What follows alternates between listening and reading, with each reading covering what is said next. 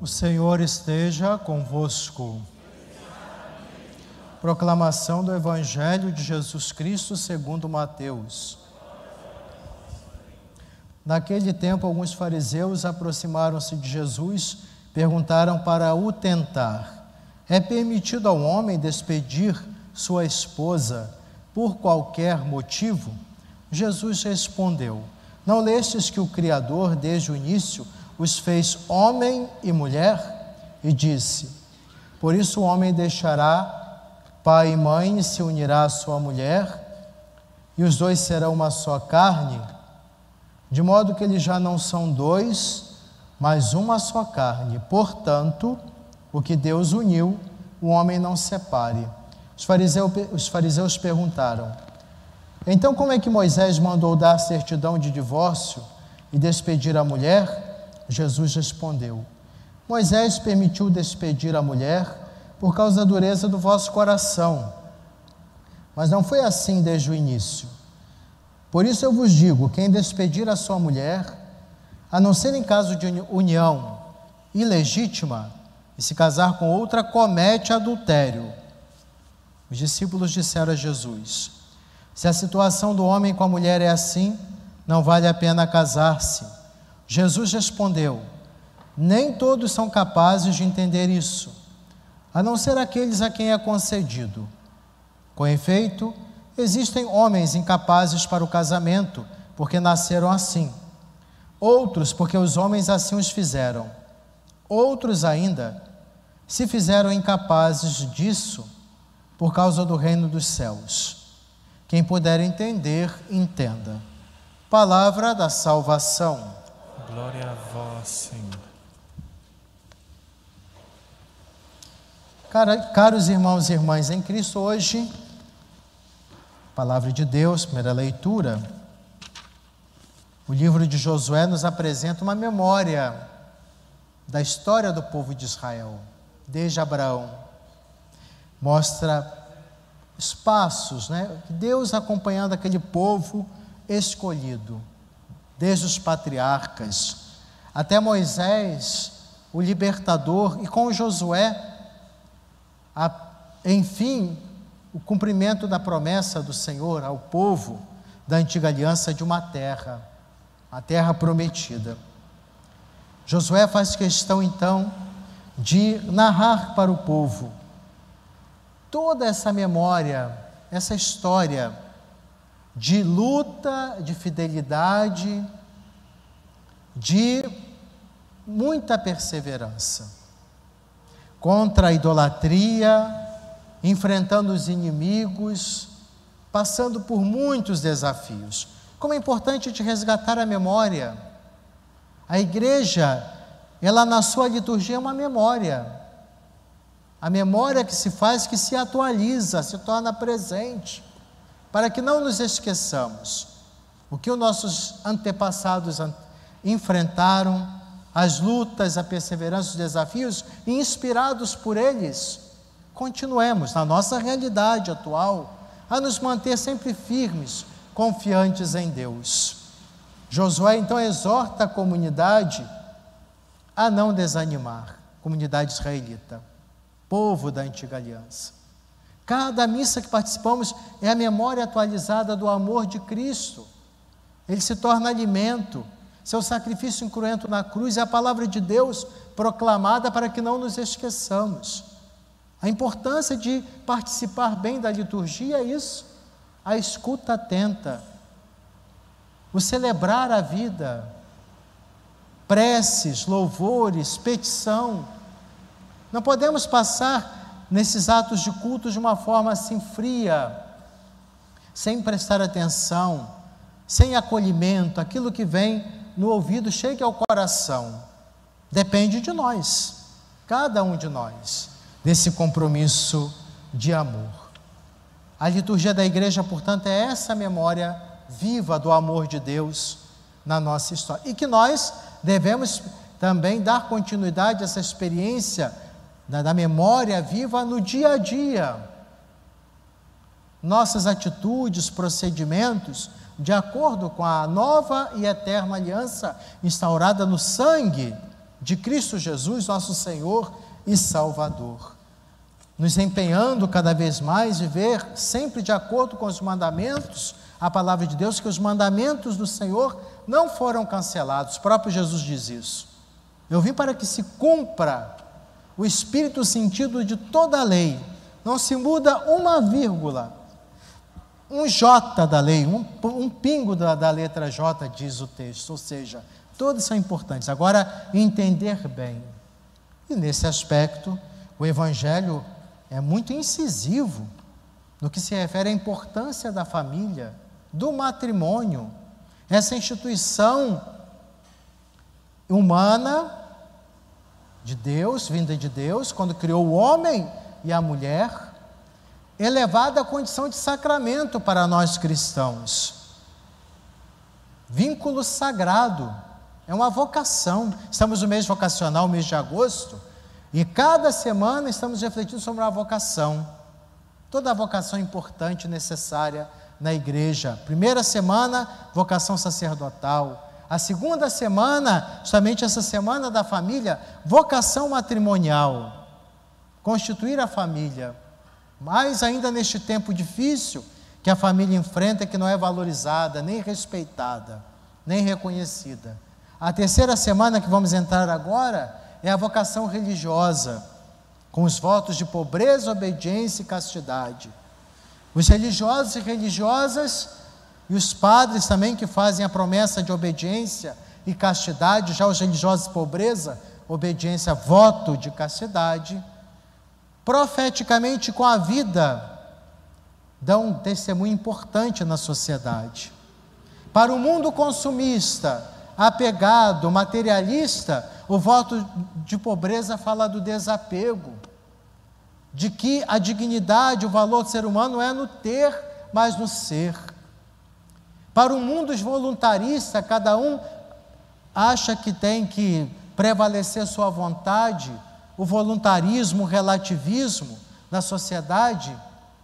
Os religiosos e religiosas entregam sua vontade a Deus na igreja, quebrando a vaidade e orgulho que impede nossas relações. Em um mundo em que a busca do prazer desenfreado, idolátrico, em que coisifica o outro, usa o outro para se satisfazer graves problemas relacionados ao erotismo, tem a castidade, a profética castidade, em que o homem e a mulher renunciam a essa força vital da sexualidade, da genitalidade, para canalizar positivamente essa energia na entrega, no serviço, na doação, na oblação ao povo de Deus. Então tem a castidade, profeticamente anunciada em um mundo que só pensa na idolatria do prazer. Do prazer refere-se à castidade, do poder refere-se à obediência e do ter, que se refere à pobreza, o despojamento.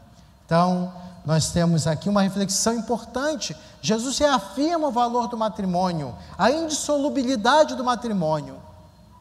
A igreja eh, questiona a igreja porque continua com essa história de não aceitar o divórcio. Está aqui. Como que vai aceitar? A igreja, sim, tem momentos em que ela analisa casos em que o matrimônio não foi válido. Chama-se nulidade matrimonial. Nós temos na nossa diocese um tribunal eclesiástico para avaliar esses casos. Que às vezes as pessoas vão para o matrimônio despreparadas, imaturas, sem condições de assumir esse compromisso, não tiveram preparo, não, não, não, não procuraram conhecer e aprofundar a beleza dessa vocação. E, portanto, o matrimônio não foi válido. Jesus reafirma, mesmo quando questionam os fariseus e os próprios discípulos, se é essa a condição, melhor não casar. Jesus aproveita para falar sobre a importância, já falou sobre a importância do matrimônio e daqueles que renunciam ao matrimônio para o serviço do povo de Deus. Quando ele fala dos, de dois aspectos do que é o impedimento para o matrimônio, alguns, algumas pessoas incapazes imaturas para o casamento, outras porque os homens assim o fizeram, a questão daquela época era muito comum, da castração, e depois os que se fizeram incapazes, ou seja, livremente optaram por um caminho, como disse, de canalizar essa força vital que tem seu valor para num amor oblativo de total entrega servir o povo de Deus. E diz mais Jesus: quem puder entender, entenda. Só crescendo e amadurecendo na espiritualidade entendemos o celibato, a castidade e o verdadeiro e autêntico sentido do matrimônio. Na época de Moisés, Jesus diz por causa da dureza do coração, por causa do egoísmo, do apego. Quando Jesus reafirma a indissolubilidade do matrimônio, estava pensando nas mulheres que eram abandonadas, deixadas. Hoje não tem, ainda bem, né, esse problema, mas eram abandonadas, deixadas de lado. Era direito só do homem abandonar a sua mulher. E Jesus fala: isso é traição, desrespeito à dignidade do outro, é adultério. Por isso é uma coisa muito séria. Não é simplesmente porque está, é, virou uma coisa muito banal o divórcio que seja certo. Há uma grande diferença no comum, no que é certo e correto.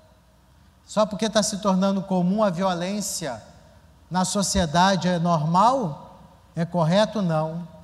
Tem muitas coisas nessa sociedade que se tornaram comuns, mas não são justas e corretas. É preciso refletir nesse aspecto. Está aqui o valor do matrimônio, a beleza da vocação matrimonial, a dignidade do matrimônio. Quando Deus cria o homem e a mulher, e diz: deixará pai e mãe para constituir uma família, o homem. É, são as vocações que enriquecem a nossa igreja, nos enriquece também, nos ajuda a amadurecer e a buscar a santidade, cada um com muita firmeza, comprometimento, renúncias, procura viver com responsabilidade sua vocação. O padre vivendo sua vocação, o religioso a religiosa, o casado, a casada, o consagrado, a consagrada. Viver autenticamente o batismo. Hoje temos um belo exemplo de uma consagrada, Santa Dulce dos Pobres, batizada Maria Rita de Souza Brito Lopes Pontes, de Salvador, soteropolitana, desde jovenzinha ela tinha aquele cuidado, um zelo, uma preocupação com os necessitados. Entrou na congregação das Irmãs Missionárias da Imaculada Conceição da Mãe, da Mãe de Deus e tomou o nome de Dulce, que era o nome da, da sua mãe. Morreu, ela, ela, era novinha quando a mãe de, de, dela faleceu. Tinha uma fé inabalável, o verdadeiro exemplo de uma mulher de um amor oblativo renunciou ao matrimônio, ao casamento, para canalizar todas as suas energias à oração e ao cuidado com os necessitados. Ela percorria as ruas de Salvador, centro de Salvador, buscando doações com muita humildade para aqueles que não tinham a dignidade, seus direitos reconhecidos. Não tendo lugar direito para cuidar de seus pobres, conseguiu convencer a superiora do convento onde estava o galinheiro do convento, a construir o abrigo. E aquele abrigo se transformou num grande complexo hospitalar de cuidado hoje atenção aos necessitados. É, assim ela construiu o albergue Santo Antônio, o Hospital Santo Antônio para as obras sociais.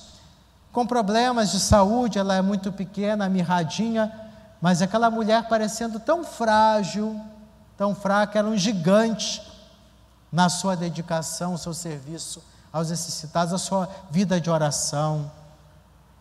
Ela não ficava falando sobre os pobres. Ela não tinha essa coisa de ficar em teoria, ela vivia. Tem muita gente fala aí, né?